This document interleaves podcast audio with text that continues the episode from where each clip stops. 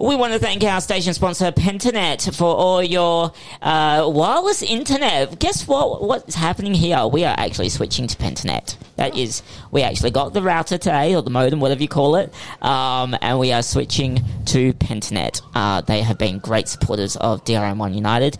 But I'm joined in here by in the studio. Me and Peter are joined in the studio by Graeme from out in Perth. Hello and congratulations on being live on air.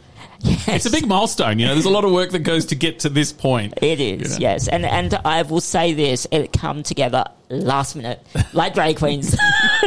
Everything's last minute. If it was drag queens, it would be like an hour late. Uh, Well, yes. Uh, I used to be one. Uh, we've all stood there on the stage going, "I'm sure it was a one o'clock show." yeah, it's now two o'clock. Yeah. Um, now we're talking out in Perth. You have been in the press. You just m- mentioned something which I didn't even realise that. Yes, we are the longest running LGBTIQ plus A.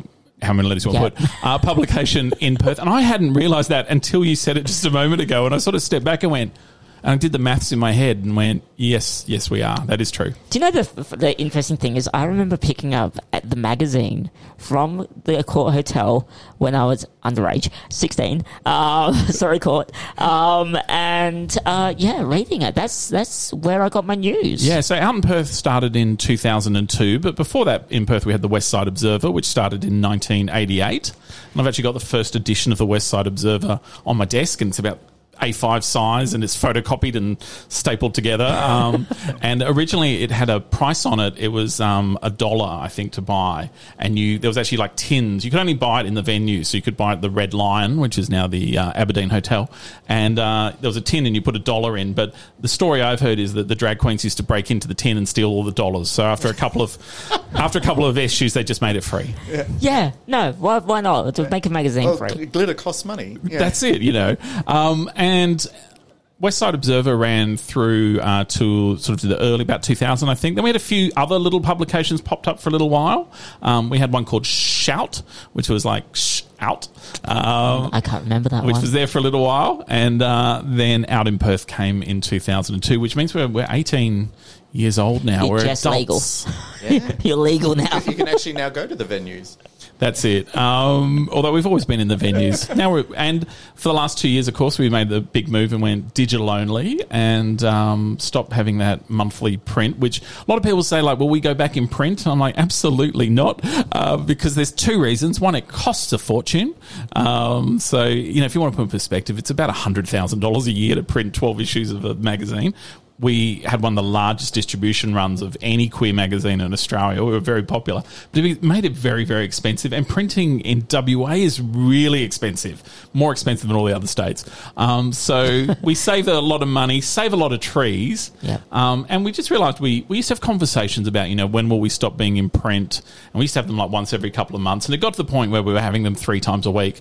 Um, so we realised we'd reached that point where 80% of our content was only ever online anyway. We were writing so much it wouldn't fit in the print magazine. So 80% was online. 20 everything that was in print also went online, but a very small amount of that went on on into the print magazine. And just the world has changed, you know. We want our news now in like you know, minutes after it happens, not Yeah. um, next month when Well- next month's issue comes out. We're a very different place for how we engage with media. And then that's that. Just take a look last week when the we Lord did Mayor, break a big story about our Lord Mayor, um, which we knew it was going to be a huge story. Um, I think we've had a few really big stories in the past. You might remember we did a story um, probably about three years ago or four years ago because it was during the state election um, about a One Nation candidate who believed that um, all gay people had a Nazi mind control powers. Um, we broke that story four years ago, and that be that- handy to have. that went huge. I'm like, if I had them, I would use them. Yeah, um, that was huge. So we kind of knew that when we got this story about the Lord Mayor Basil Zempilas making some inappropriate, uninformed comments on his radio show, we knew it would go huge. Not just because of what he'd said and um, how offensive it was and how problematic it was, but also because it, it dealt with that crossover of being a politician and also being in the media, which was something which was in the political discussion in Perth. And people had said this is not going to work, and within ten days of being the mayor, he proved that it really doesn't. Um, so it, it just touched on many different layers, and that what made it a huge story. And yes, it crashed our website so many times as uh, every news I don't think there's a news title in Australia from the Age to the Sydney Morning Herald to the ABC to um, Pelican, the UWA student magazine to the Daily Mail have all linked back to us because we had the original story. And of course, it just kept bringing more and more, people to the site, which is amazing. Um, but there's only so many people it could handle, and it just crashed quite a few times. But a nice challenge to have. It was it was interesting because we posted the audio clip on our Facebook page uh, and a story on our website, but we knew that Facebook was just going to go crazy for it. Thirty two thousand uh, views of the of the actual audio clip, and the comments started off being all supportive, and over the 24, 48 hours, seventy two hours. The conversation swi- switched. That there was people that were actually agreeing for Basil. Yeah, Um, absolutely. And, there are people out there in society who that is their belief, but maybe we haven't had a discussion with them yet. And I think what's interesting in this is I interviewed Basil. He, you know, to his credit, we got tracked him down on the day that he made those comments and he got on the phone and talked to us about them. And that was on Wednesday afternoon. And to be honest, I don't think he really got the gravity of what we were talking about. He invited me to be on his show on 6PR on Thursday morning. I think by then it had started to sink in a little bit. And then when he did his press conference later in that day, it had definitely kind of Oh, yeah. triggered a It- thought in his head. And I think I can see more than the general public can go because I can tell you we've had so many mums uh, send emails to the Lord Mayor and they've copied us in on them and they've said, Basil, I'm a mum, I've got a trans kid, I'm going to give you a piece of my mind. Um, and they haven't held back. And there has been a lot of them. Um, I've never had so much correspondence on one topic. But Basil has also responded to them all and he's apologised to each and every one that I've seen come across my email. Um, and he has, you know, said that he's going to get the council to go and do the training. He's going to he's sat down and met with people from Transfolk. So I think often people are on the wrong side of an issue and they're ill informed and then they have to catch up. And I think we have to give them a chance to catch up. And we saw that a lot through the marriage debate. You know, I was thinking Yeah. of all those politicians who were like, no, I'm never going to vote for marriage equality. And then after a lot of conversations and a lot of people knocking on their door and a lot of people writing them emails, they went, actually, I've had to think about it.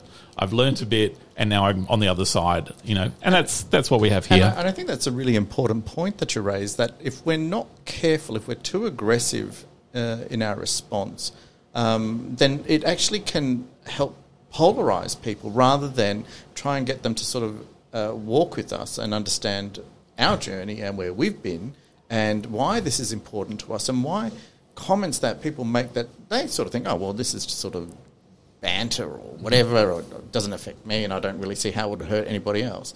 Um, it, it would actually not give people that opportunity to sort of go, well, actually, yeah, I really sort of stuffed up on this one. I need to And, think and when again. Basil invited me to be on 6PR, they called me at 7 o'clock and said, will you be on 6PR at 7.30, which is a bit of like, oh, okay. Um, you You know, wouldn't say no though. That's the thing. well, we do have a, we changed our policy down in Perth. We used to say no. We didn't talk to media. We used to, media used to call us and say, would you comment on this? I say, well, no, I'm a journalist. You're a journalist. You're just being a really lazy journalist by calling me. Like, call someone who is trans or someone, you know, call Pride, call trans folk, call, you know, gay and lesbian equality we used to have. But then we realized what happened is a lot of those volunteer based organizations didn't have time to get back in time to be on the news, and then there would be no queer voice on the news. Yep. So we said, no, we've got to do this. So now, for the last four or five years, we've said we will always talk about something. Um, and whether it's a student doing a student newspaper report, or it's Andrew Bolt, or it's all those people, we've always answered and spoken. Um, but the thing I said when I was on 6PR is I can remember a friend of mine asking me, hey, what do you think about trans people? What's that about?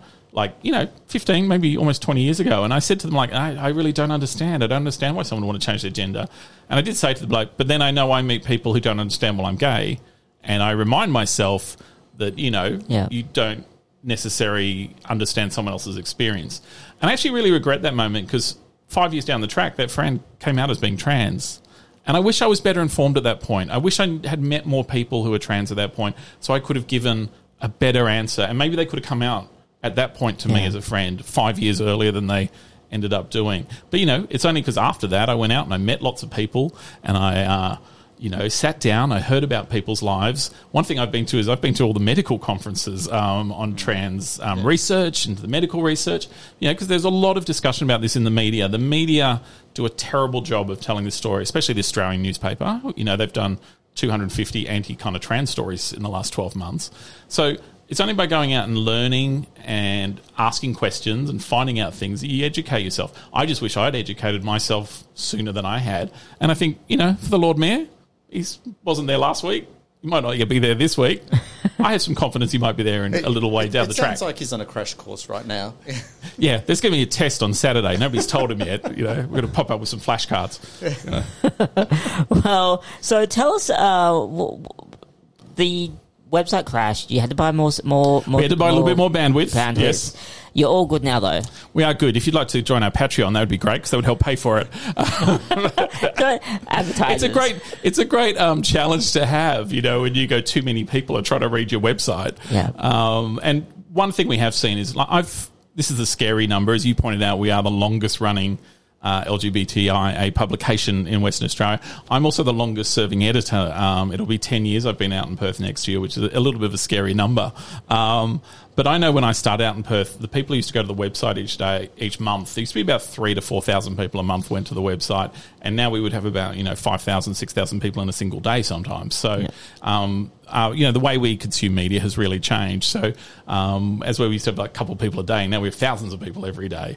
Um, so, yeah, we're getting bigger and bigger and, we're that- doing more and more. and that's exciting, and you know, to, to have that content and to know that people are connecting with it. Yeah, I think in the media, you always have to be changing. You always have to be moving. Always have to be, you know, the things you're doing, you've got to stop doing. You've got to try out some new things. And sometimes they work and sometimes they are terrible. And then sometimes you look back at something you tried to do five years ago and someone else is doing it now and having going, you know, huge guns with it. And you're like, oh, we're just ahead of the time. You just got to play with it. You know, there's no point in being on radio or being, you know, a filmmaker or being in any kind of creative media if you're not going to have some fun with it. You know, one of my favourite things we ever did with the print magazine, um, we did an interview with Joel Creasy once, and Joel Creasy is the uh, uh, second most interviewed person in Out in Perth after Tina Arena, who was the most interviewed person in Out in Perth. Um, and they said, "Can you interview Joel? He's coming to host like a variety charity event." I'm like, "Again, we only talked to him like six weeks ago. Like, we've got nothing else to ask Joel Creasy ever." Um, so we said, "What can we do that's different?" So we did an interview with Joel, but we did it over Twitter, and we invited everyone to join in. And it was like quite a straightforward backwards and forwards between me and Joel for the first five or six questions. And then as soon as a member of the public joined in, it just went like, who knows where this interview is going? Like the questions were bizarre and strange and odd. Uh, one of the questions he got asked was, Joel, has anyone told you you look like the actor who plays the character Do- Two Dads in Sea Patrol? Uh, to which Joel didn't know him. And then someone put a picture and he's like, oh my God, maybe my dad has like, this is my long lost brother. Just where is this interview going? Yeah. Um, and when we published it, we published it as one tweet at the bottom of each page.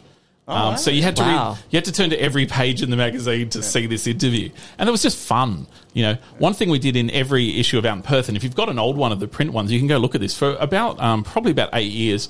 Um, there's the credits you have to put in the magazine, and you have to put like you know your ISBN number and all the legal stuff, and like nobody reads that, right? Absolutely nobody, and we put a secret message in the credits. Um, and once somebody finds it, they're like, I was look, I was looking for your phone number, so I realized it would be in the credits of the magazine." and I went and read them, and then there's a message there, and then I went back and got last month's, and there's a message there. And I've got like five on my coffee table. They've all got secret messages in them. We're like, they all have a secret message. So, You know? uh, have you got some conspiracy theorists now reading those messages and seeing well, they were all predicted? they were all if we if we found out you know like something about someone in the community that um, uh, was maybe a little bit embarrassing, they would generally be there. um, and I'll tell you how it actually started. We used to have a guy who worked it out in Perth called Ollie Pincott, who was our salesperson. He now works um, for Stephen Dawson in his office. Um, and Ollie had a day where he wasn't doing any work. He was just playing on Twitter. Um, he, he was just not doing any work. He was just tweeting all day. I thought, Trump. if he's just going to tweet all day, I'll just join in. And I just tweeted, not many people know this, but Ollie Pincott used to be in British boy band Hope. Because Ollie looks like he's walked out of a boy band. And all the drag queens in Perth went, Oh my God, I never knew that, Ollie. And Ollie's turned around to me, he's like, Why would you say that? I said, Because when they Google it, there really is a British boy band called Hope. And they'll be able to find the singles, they'll be able to find the tune, but they won't be able to find any photos because they're not that well known a band.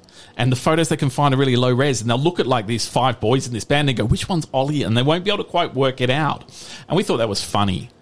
It was only about four weeks later that we realized that some of the drag queens, like Barbecue and uh, Hannah Conda, were still believing that Ollie was in a boy band. And we had to break it to them. We had to say, "Oh, guys, it was just a joke we made, like in the morning, like just on the fly." And uh-huh. Barbie said, "I don't believe that. I believe that for like six weeks." And Hannah Conda chirped in and said, "I downloaded the single. I got it from." Yeah, they, they've probably got a whole wall of you know pictures and string connecting them. So all. the very first secret message was us saying, "Sorry, Barbie and Hannah, Ollie wasn't really in the boy band Hope from the UK because if you'd done your maths, he'd have been about seven. Um, you know, that's where it started. But then we put in every month from then on, and we had a lot of fun. There's lots of little hidden things in old issues about in Perth that you know you probably didn't even notice were there. oh, people are going to go to their archives now and start uh, pulling out the microscope or the. Someone wrote in magnifying once and said there was a spelling error. And they wrote in and they said I wouldn't pass year four English. And we used to have like a little background picture in the editorial each month. We put a different thing there. So the next month in the background was my year four English report to show that, yes, I did. Well, so can people still download the old editions? Do you know, some of them are on our website. Um, all of them are in the state archives. Nearly all of them. I've got a few to take down there.